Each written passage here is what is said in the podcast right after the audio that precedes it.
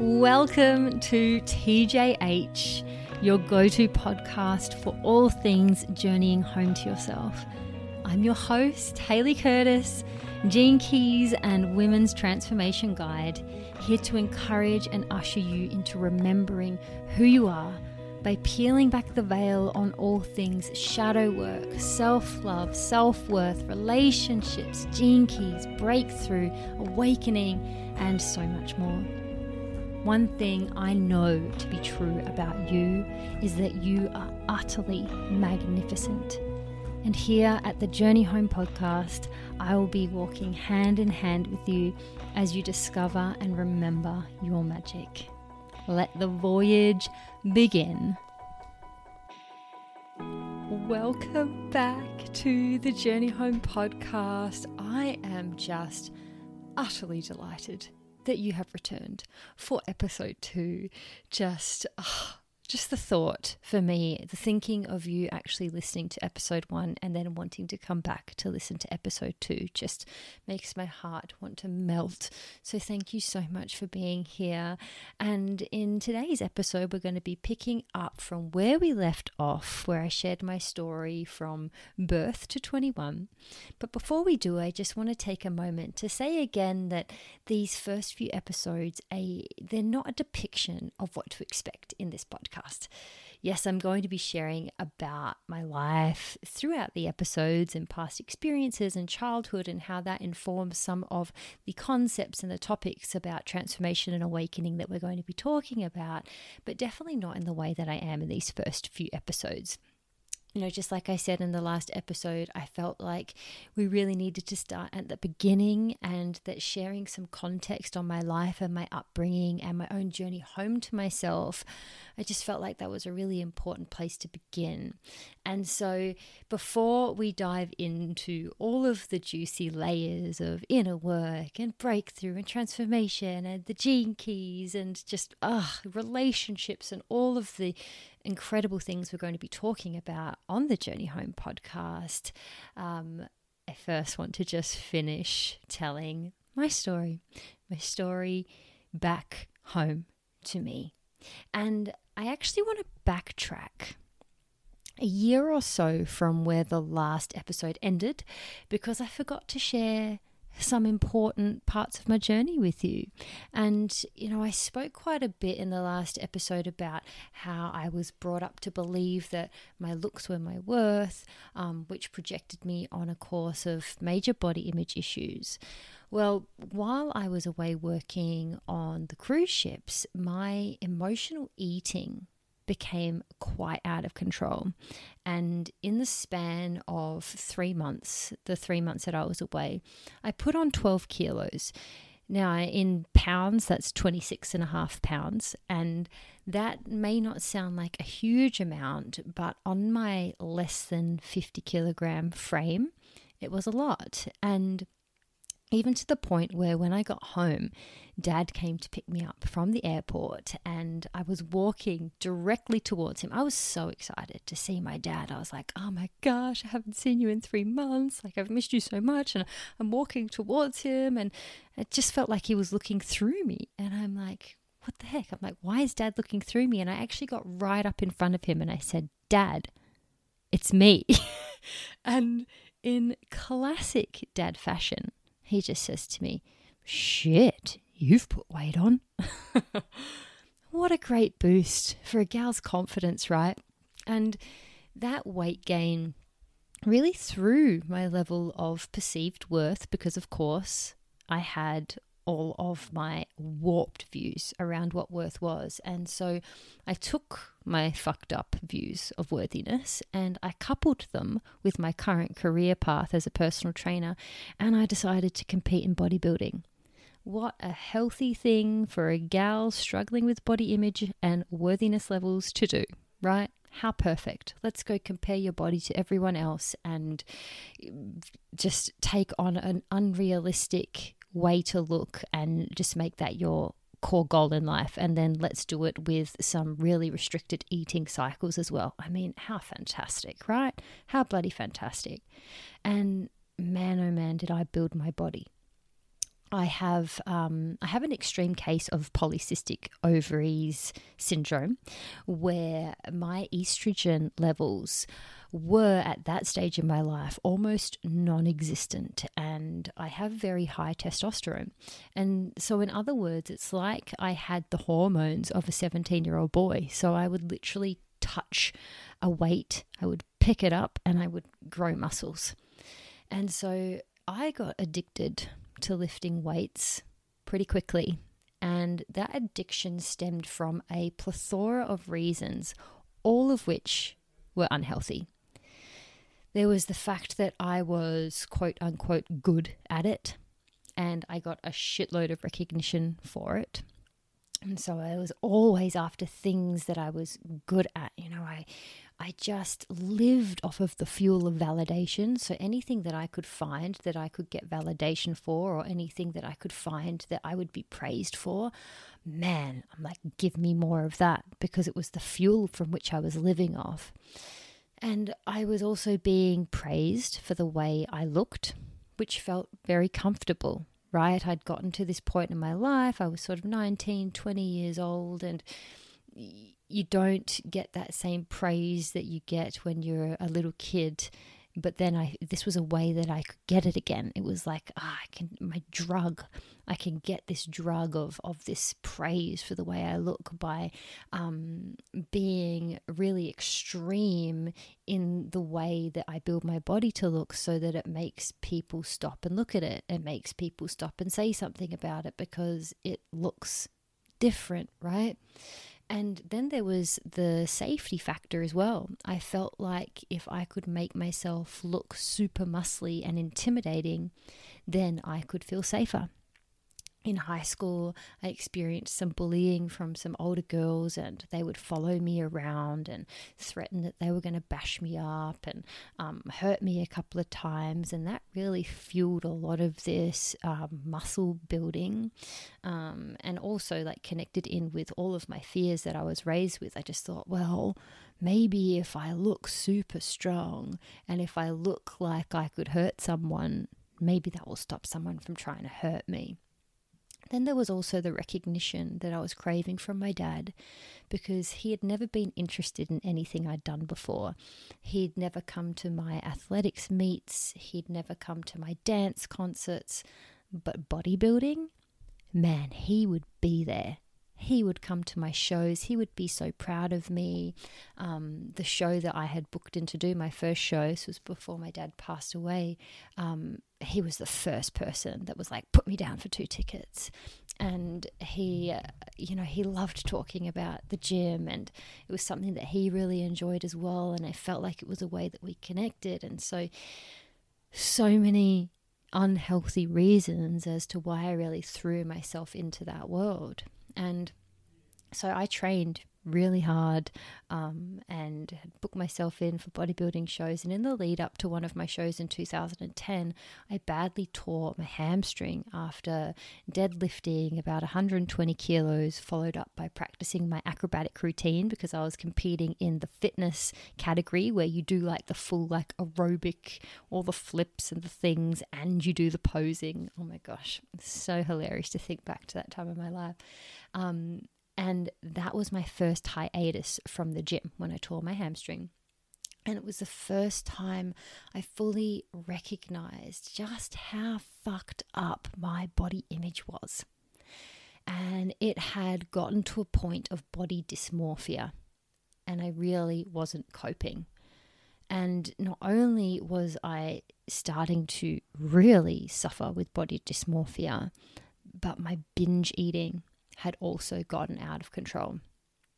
Reflecting back now, I can see how I suffered with binge eating from around the age of six or seven, where I would get home from school and I would sneak packets of chips from the pantry and I would eat them while I watched TV. And this was something I picked up from my dad, who I would watch every single night, sitting in front of the TV, polishing off whole packets of biscuits, whole packets of chips to quote unquote wind down from a hard day's work. And the binge eating really came to the surface, and I felt like I was losing control. Um, and you know, part of this was also the extreme dieting that went hand in hand with bodybuilding, massively added to bringing this to the surface for me. And, you know, it got to the point where a few times I actually thought I was going to have to call an ambulance or go to hospital because I thought that my stomach was going to rip straight down the middle. That's how much food I would pack in. Um, and that was the first time that I realized that I needed support.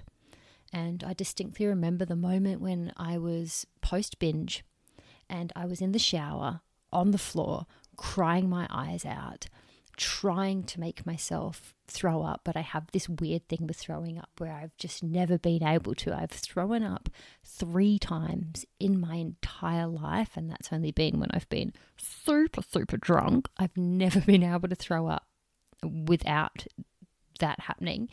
But I was on the floor in the shower, like on all fours, trying to make myself throw up. And I was crying so much, not because of the pain or anything like that. I was crying so much because I was so frustrated and angry that I couldn't make myself throw up. And that moment, realizing that I was more upset about not being able to throw up than I was about anything else, was the moment I knew that it was time for me to see a psychologist. I was like, okay, Hayley, that's fucked up. That's there's a disconnect here. Something is is just not happening here. And so I remember, like, I went to, I'd spoken to my mum a little bit about it. Um, that I felt like I needed to see a psychologist, and we have a thing in WA where you can get a mental health plan and you can get six free sessions. And um, I had never had mental health issues. Well, I had, as you saw in the last episode, I had been suffering with anxiety my whole life, but no one had ever been able to pinpoint it. I thought I'd never suffered with mental health issues, and I know it, threw my mum a little bit off kilter too because I was her happy child. Hayley's the happy one. Hayley is the one where everything's just okay all of the time. And even sitting in the doctor's office when I was talking to my GP about what was going on, and I broke down, like I felt so uncomfortable even sharing that and I, I could feel mum's energy sitting next to me and I, I felt like I was disappointing her and I felt like she didn't quite understand what I was going through and that was just my own projection right? She um she definitely was supportive of me but that was my own discomfort with myself that I was like ah who is who am I if I'm feeling like this? Because I'm meant to be Hayley, the happy one, Hayley, the one that just cruises, and all of a sudden that wasn't happening. Right, and so I ended up going and, and seeking that professional help, and that was um, that was really the first time that I began starting to journey back home, but I didn't really know it. I hadn't really put any of those pieces together. It was more just a, well, I'm really struggling, and this is just what you do when you're struggling you go and get help. But it never had really clicked in for me. Um, with that being the beginning of my journey, it was more just a hump in the road for me at that time. So now that we've backtracked a little, let's fast forward again to 2011. I'm 21 years old. I've just headed off on a trip to Bali with my two sisters that dad had bought us for Christmas. We were going on an early Christmas present. Uh, it was the end of November. And dad was meant to see us off at the airport, but he didn't show. However, that didn't seem to be too suspicious because dad often wouldn't show or he'd often say he'd be somewhere and then he wouldn't and then he'd call later and be like oh sorry i got caught up with this. So we were just like oh he just must be busy at work. All good. We got on the plane um, and we headed straight to bali. And as soon as we got to our hotel we just dumped our bags and we went out for the whole day. We went out exploring. We got a few drinks. We got our hair braided and we got back to the hotel in the evening and had a shitload of missed calls and messages from home asking us to call them.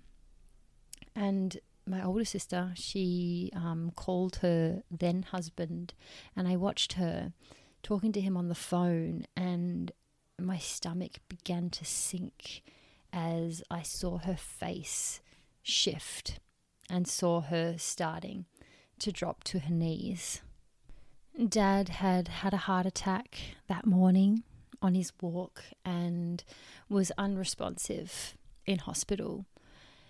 And at the stage that we had gotten on the plane, Dad had had one heart attack and had been brought back to life by the paramedics on the way to the hospital. And he was sitting up in bed and seemed to be okay at the hospital. So our stepmom didn't call us thinking that he'd be okay. And they were like, oh, just let the girls go and enjoy their holiday that, that he bought for them. Like, he wants them to have a good time. Like, let's not ruin it for them. We don't need to. But shortly after we had gotten on the plane, dad went into a major cardiac arrest. And after working on him for 45 minutes, they were able to get him onto life support, um, but he remained unresponsive from there. Getting home from Bali was a very traumatic experience, um, but we managed to get home the next morning and we went straight to the hospital, to the intensive care unit where dad was. And seeing dad hooked up to life support was heartbreaking. Heartbreaking. This was a man that I had always seen as invincible, and he saw himself as invincible. And he was the one person in the world that I felt would always be there, no matter what. You know, in my eyes, nothing could take down my dad. But there he was, with a machine breathing for him and a machine pumping his heart, and I couldn't talk to him. I couldn't wake him up. There was nothing that I could do. And I remember at that time feeling so let down by all of the movies and the TV shows that I'd watched in the past where people would be on life support and a miracle would happen and then they'd wake up and I felt my heart ushering me into coming to terms with the fact that it doesn't often happen like that in real life and that the chances were that this wasn't going to be one of those stories where they wake up this wasn't going to be one of those stories um, that makes it to the movies and the TV shows where everything's happily ever after. So, my dad had always drilled into us from a young age that if he was to ever be put on life support and that there was no hope of him returning to full health, that he wanted that life support turned off. And that first day when we got home, there was still hope. Um, but after 24 hours of being on dialysis, his blood thinned too much to the point that it seeped out into his brain and he became brain dead. And we got the call early that morning that it had happened, and in that moment, my entire worldview my safety net, my identity. Everything crumbled. I just can still feel that feeling of it, just like where just it feels like your whole stomach's been ripped out, your heart's been ripped out. It was like my heart was being ripped from my chest at the same time as having a massive adrenaline rush. And we were like, oh, we just had to jump in the car and head back to the hospital. Now, I'm probably going to cry quite a bit through this part, but um, I'm just going to keep going um, because I really want to share this with you.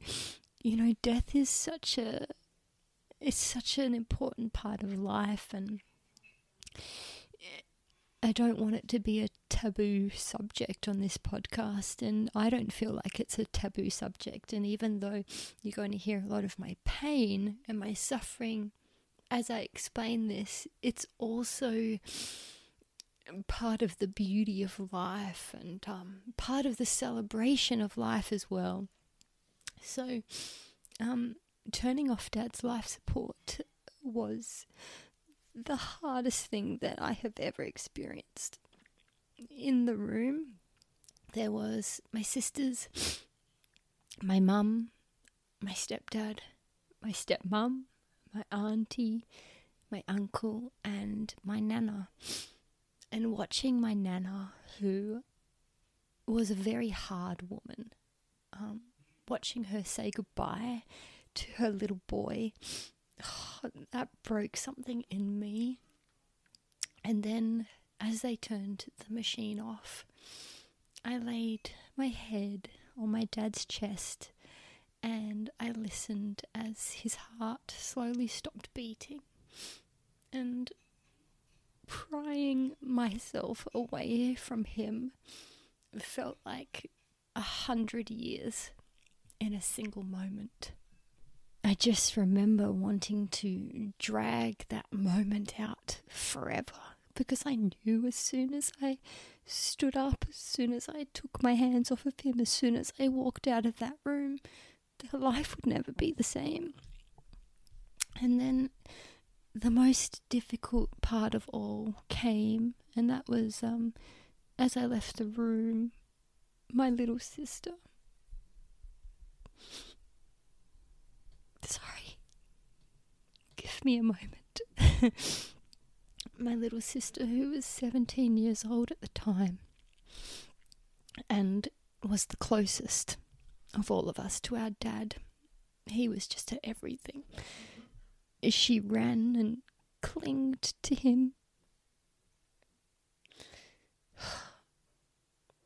And I sat in the hallway of the hospital listening to the sounds of her just wailing and in that moment, I was deeply grieving, not just for myself, but even more so for her. For her, my baby sister, who had just lost her everything. And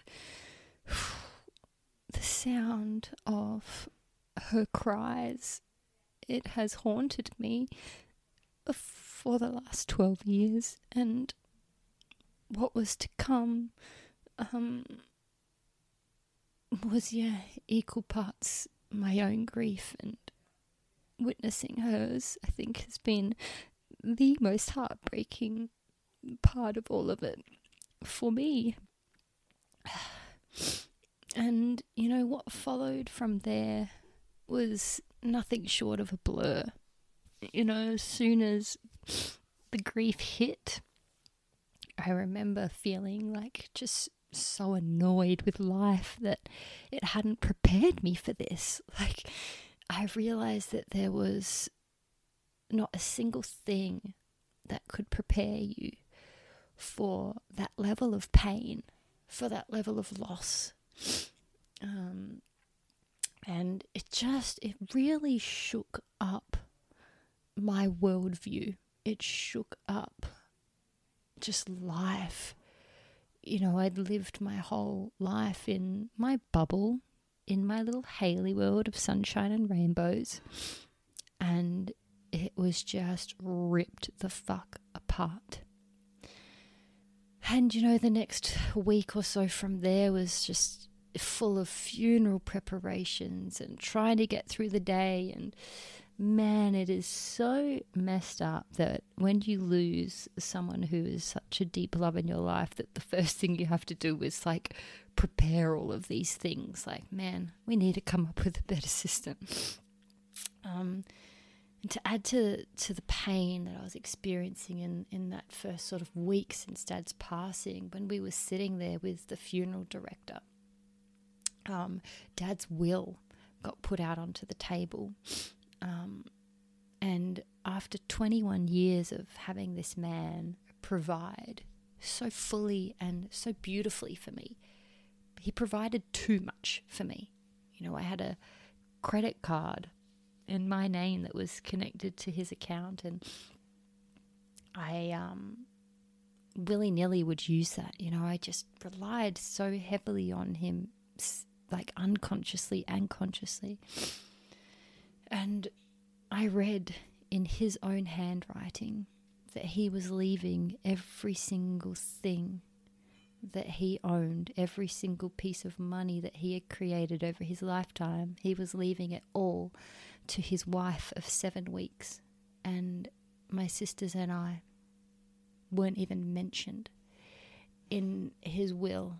And I'm likely going to talk about that more in future episodes relating to financial wounding and things like that. But that moment of seeing that in his handwriting was probably the biggest cut to my level of self worth that I've ever experienced, um, especially when you add it to my whole childhood of just wanting to be seen and to be valued, and it just felt like the level of love and connection that I had just wasn't being met, and that's not true. Um, I know that my dad loved us so much, and he did so much for us, and so much of what he would do in life, um, he did it for his girls. But that cut me very very deeply um, and has been a major part of um, the aspects of like the father wounding that I have that I have um, been piecing back together um, through my journey home to myself. Oh gosh, I miss my dad so much. So much. And even though he had his shortcomings, I loved him so deeply. And I'm saddened that I never got to say goodbye. And I'm even more saddened that he never got to witness who I've become. You know, he never got to witness the true me, and I often think about the incredible conversations that we could have now, or I think about how now that I'm so firmly planted in who I am, I would have been able to tell him how much I loved him.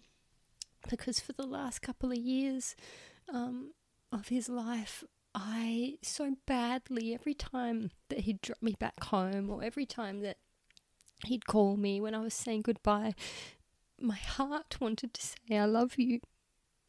But I could never do it and that was a reflection of the level of worthiness that I felt because obviously I was I was scared to tell him that because something deep in me was worried that he couldn't tell me back. Of course he could. Of course he could and every birthday card and every Christmas card he'd always write in there how much he loved us but he struggled to share his feelings um, but I'd always hear my younger sister, she'd always say, I love you, Dad. And he'd say, I love you, sweetheart. And I remember being really jealous of her ability to just tell him how she felt. She had a really special bond with him.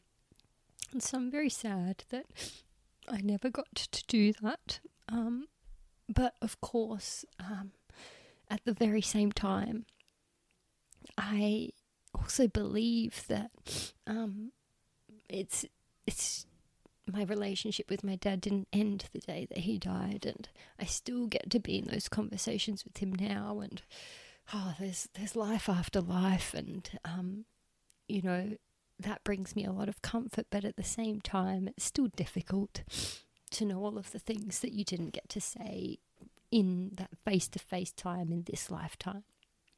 And I also I harbored a lot of guilt after Dad's death because he was um, struggling with his weight, and he had always struggled with his weight, and he had known blood pressure and heart issues. He had his first, um, he had an angina attack when I was 13 years old and had been on heart medication since then, and he'd had, um, I'm pretty sure he had a stint put in stent, whatever it's called, when I was about 13.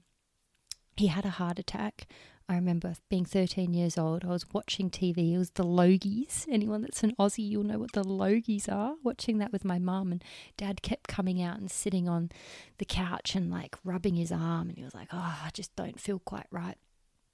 And he'd go back to bed and he'd get back up again. And he'd be like, Oh, just not feeling right.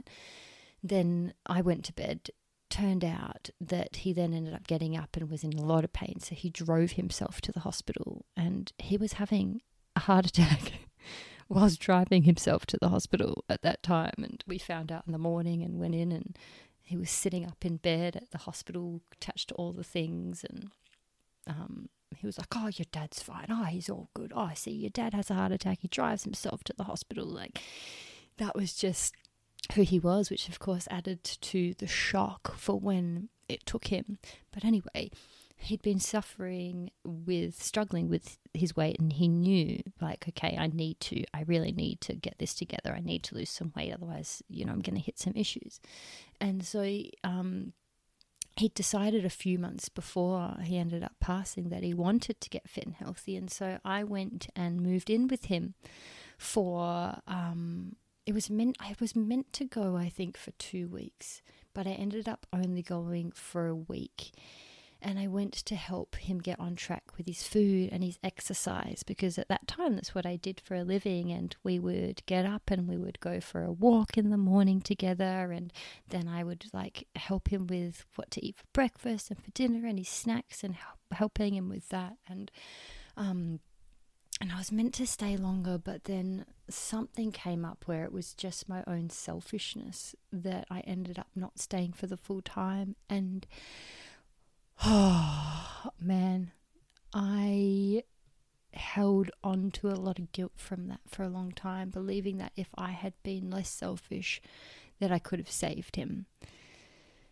But as I've journeyed home to myself, I've been able to forgive myself and, and to let go of that knowing it, you know, I wasn't going to heal 55 years of health issues in two weeks if I stayed an extra seven days, you know.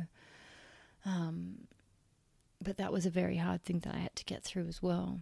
And I feel very lucky in the fact that I dream of my dad all of the time. He always comes to me in my dreams. Um, for many years, the dreams were all based around a lot of anxiety of, of there'd be dreams where he'd be getting healthy, but then I'd know that he was going to die, and so I was all stressed about it. And, but for many years now, they've always been dreams filled with so much love. It's like I dream of dad coming into he'll come into my dreams and it will be the relationship that I know that we'd have now. And really interestingly, dad is the only person who actually completely looks like him in my dreams. I don't know about you, but when I dream about people, so say Bevan's in my dream, or my sisters are in my dream, or a friend, it's them, but it's not fully them. Like I know it's them in the dream, but they don't necessarily look like them. Whenever I dream of my dad, it looks exactly like him. So, there I was 21 years old, and my life had fallen out from underneath me. And it could have easily been a time where I sank into a deep depression, but instead it sparked something in me. Losing dad made me start to question life. What was life about? Why are we here? Where do we go when we die? What's the purpose of life?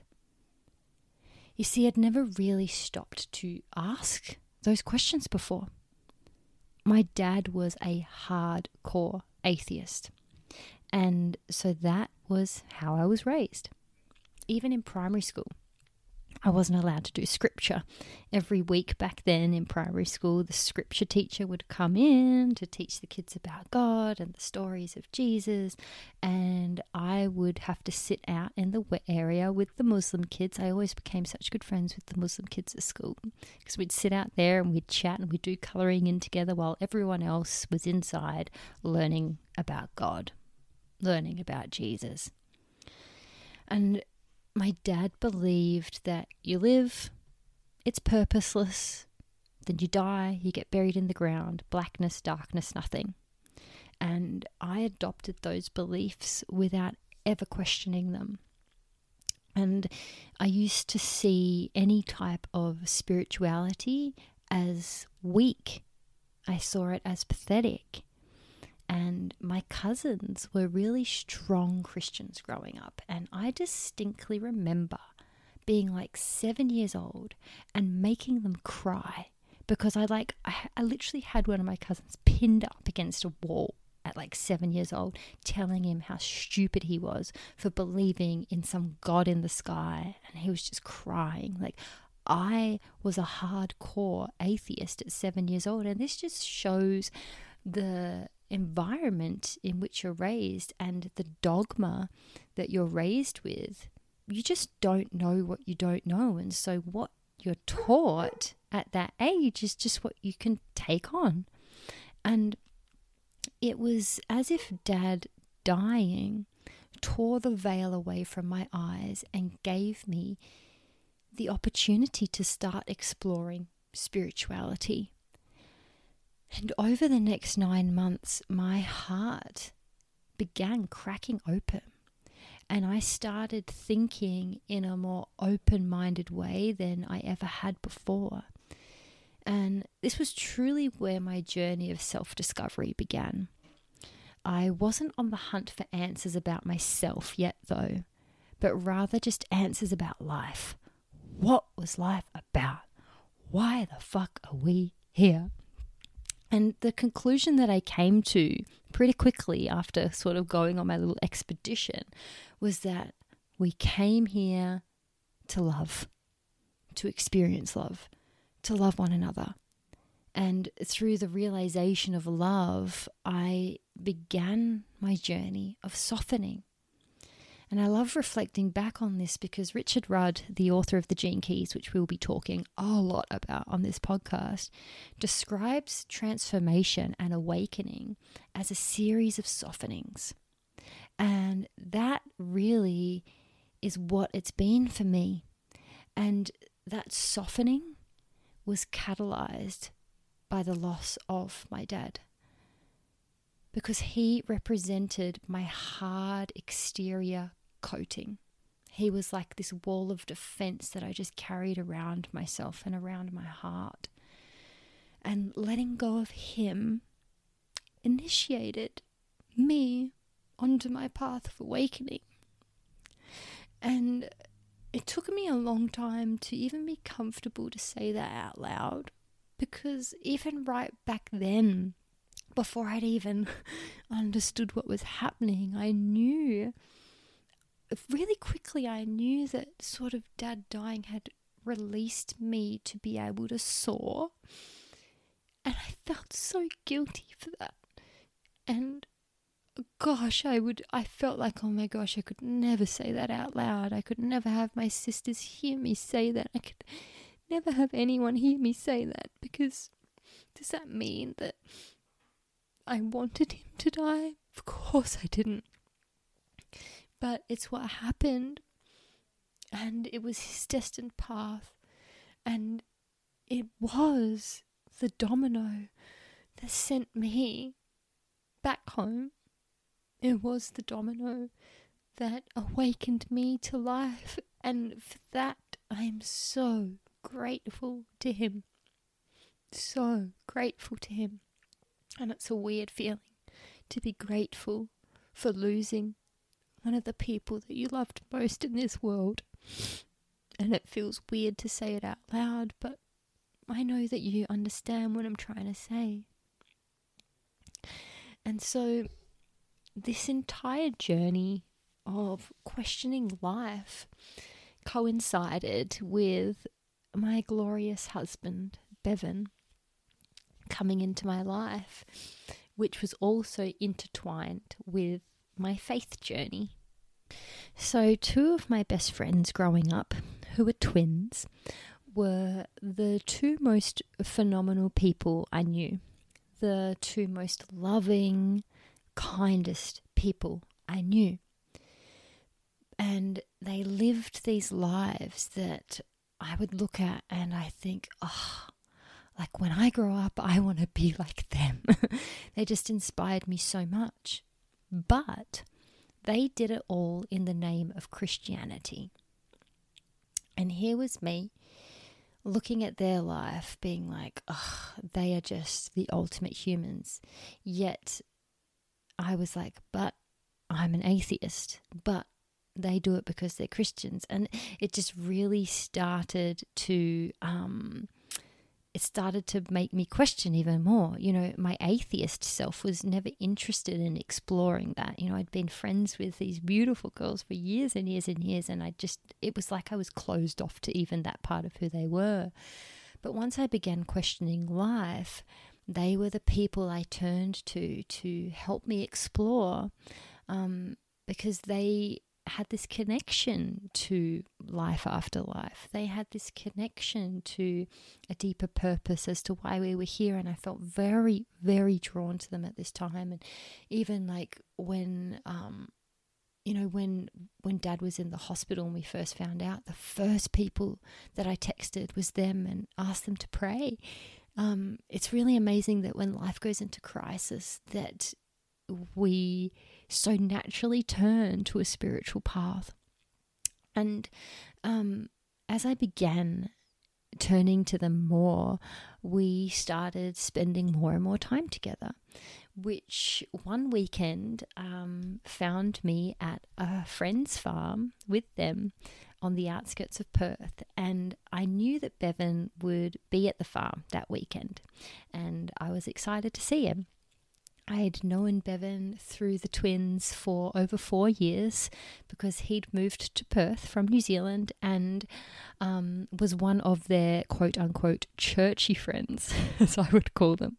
Um, and he lived at their house on and off while he was working at the mines. He was always hanging out with them, and I just lived through the park from from these my friends and I would spend so much time there throughout my high school years. Like I would call her their parents my second parents, and it ended up being the same for Bevan.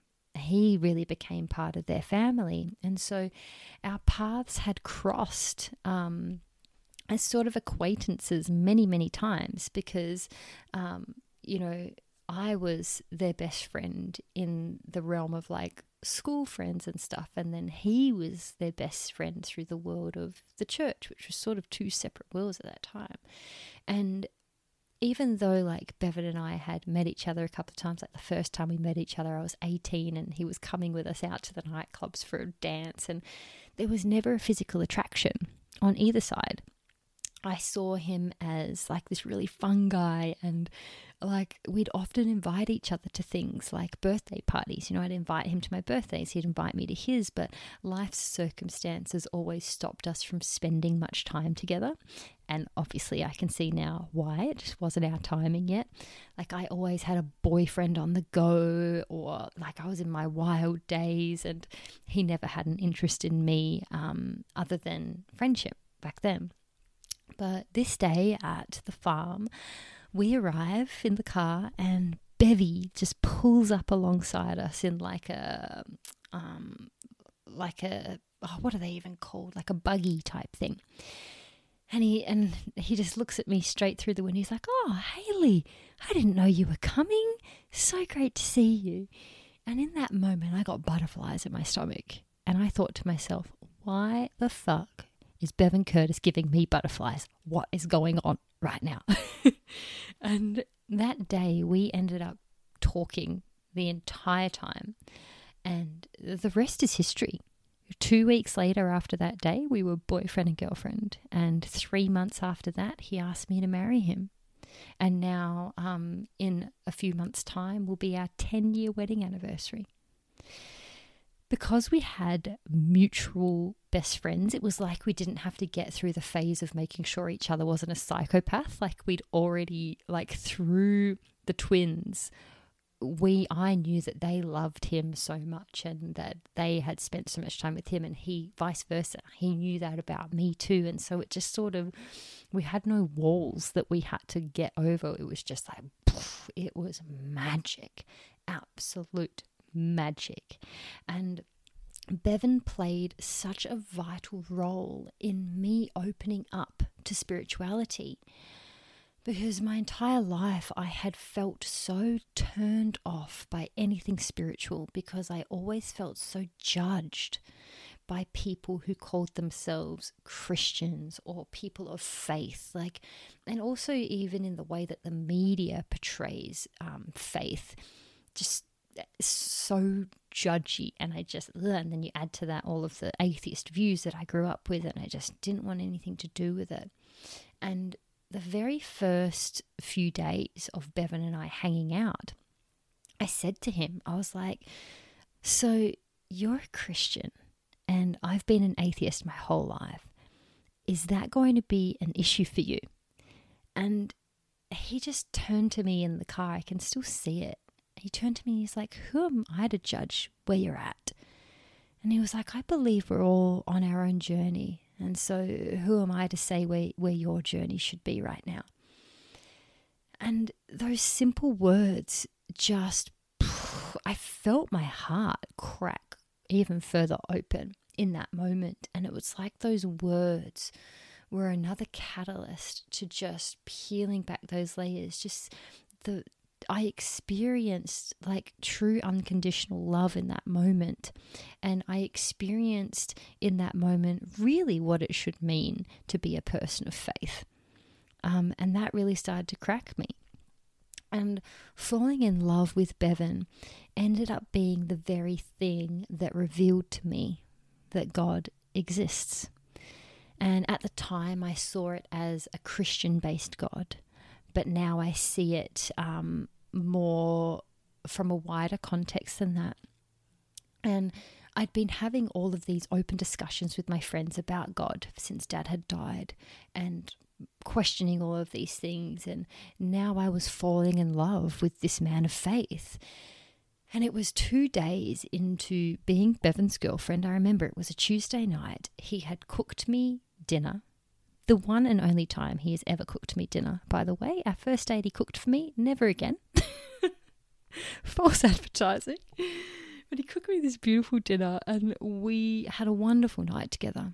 And I was driving home when it really dropped for me that I was madly and deeply in love with this man.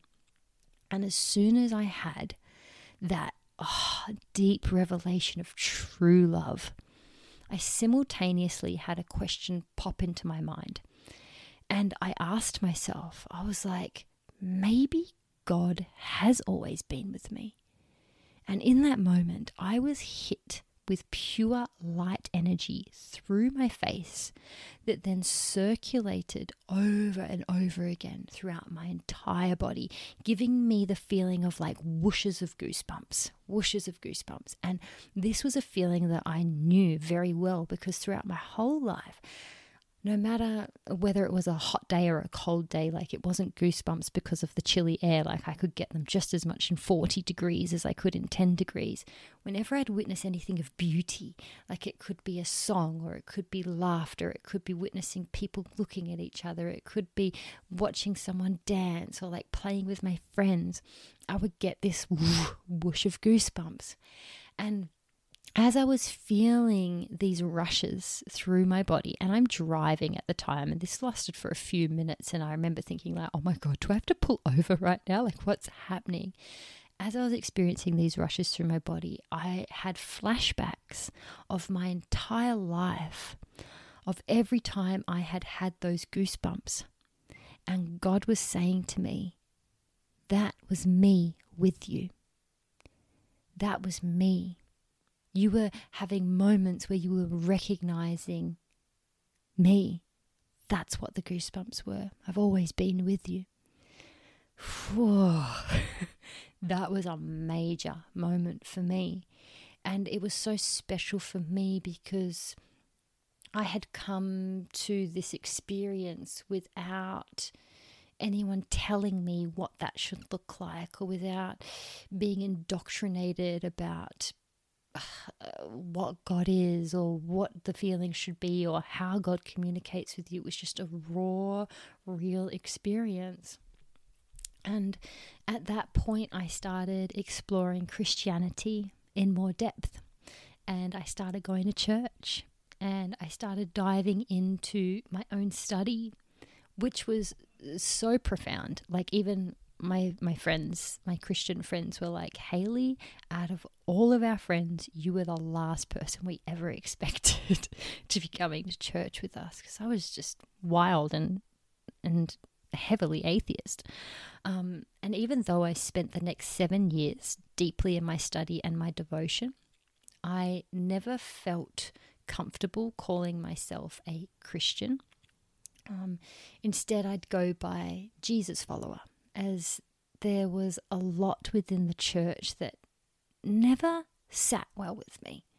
There was always bits and pieces that I'm like, nah, like I don't feel like I fit here, but I know I need to be here. Right? I, I never felt like yeah, like at the time, I thought I would be devoted to being a Jesus follower forever.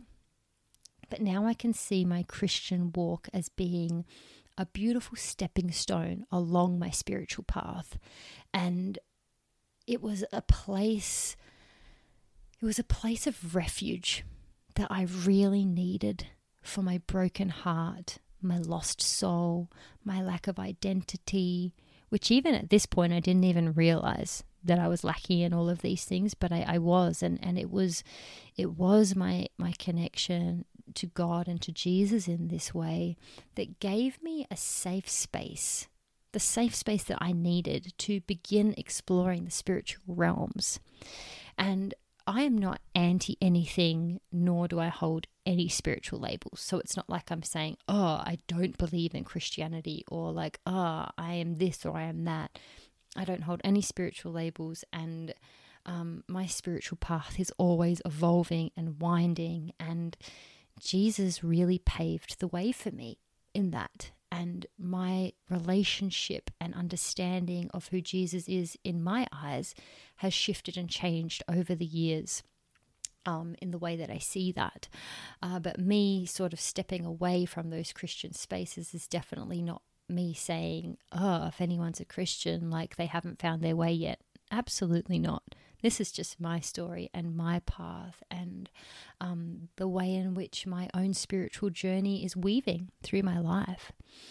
But without my connection to Jesus and my initial spiritual awakening, I don't know whether I would have made it through the storms that were to come in my life because boy oh boy were some storms on the horizon. Now, I thought that I was going to get through the rest of my story in this episode, but we just aren't going to. so, we're going to be doing part three of Hayley's coming home story because we haven't even gotten to the point where I've come home to myself yet.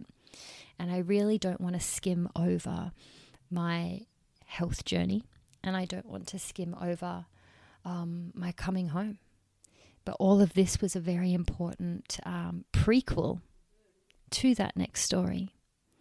And so I really hope that you join me for the next episode as we dive deeply into um, my years of very, very deep suffering, but my years of deep awakening my suffering that was nothing but a portal into grace, a portal into remembering who I am, and both the hardest and the best thing I've ever been through in my life.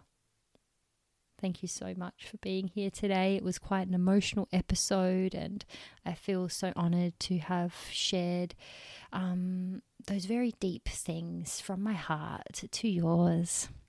Thank you so much, my friend. Thank you so much for joining me today. It is such an honor to bring my heart directly to your ears. The TJH podcast is in her early days, so if you could take a quick moment to leave a rating on Spotify or write a review on Apple Podcasts, I would be extremely grateful. And if you enjoyed the episode, I encourage you to share it with a friend to help spread the Journey Home message far and wide across the globe. I deeply appreciate you, and I will chat to you again very soon.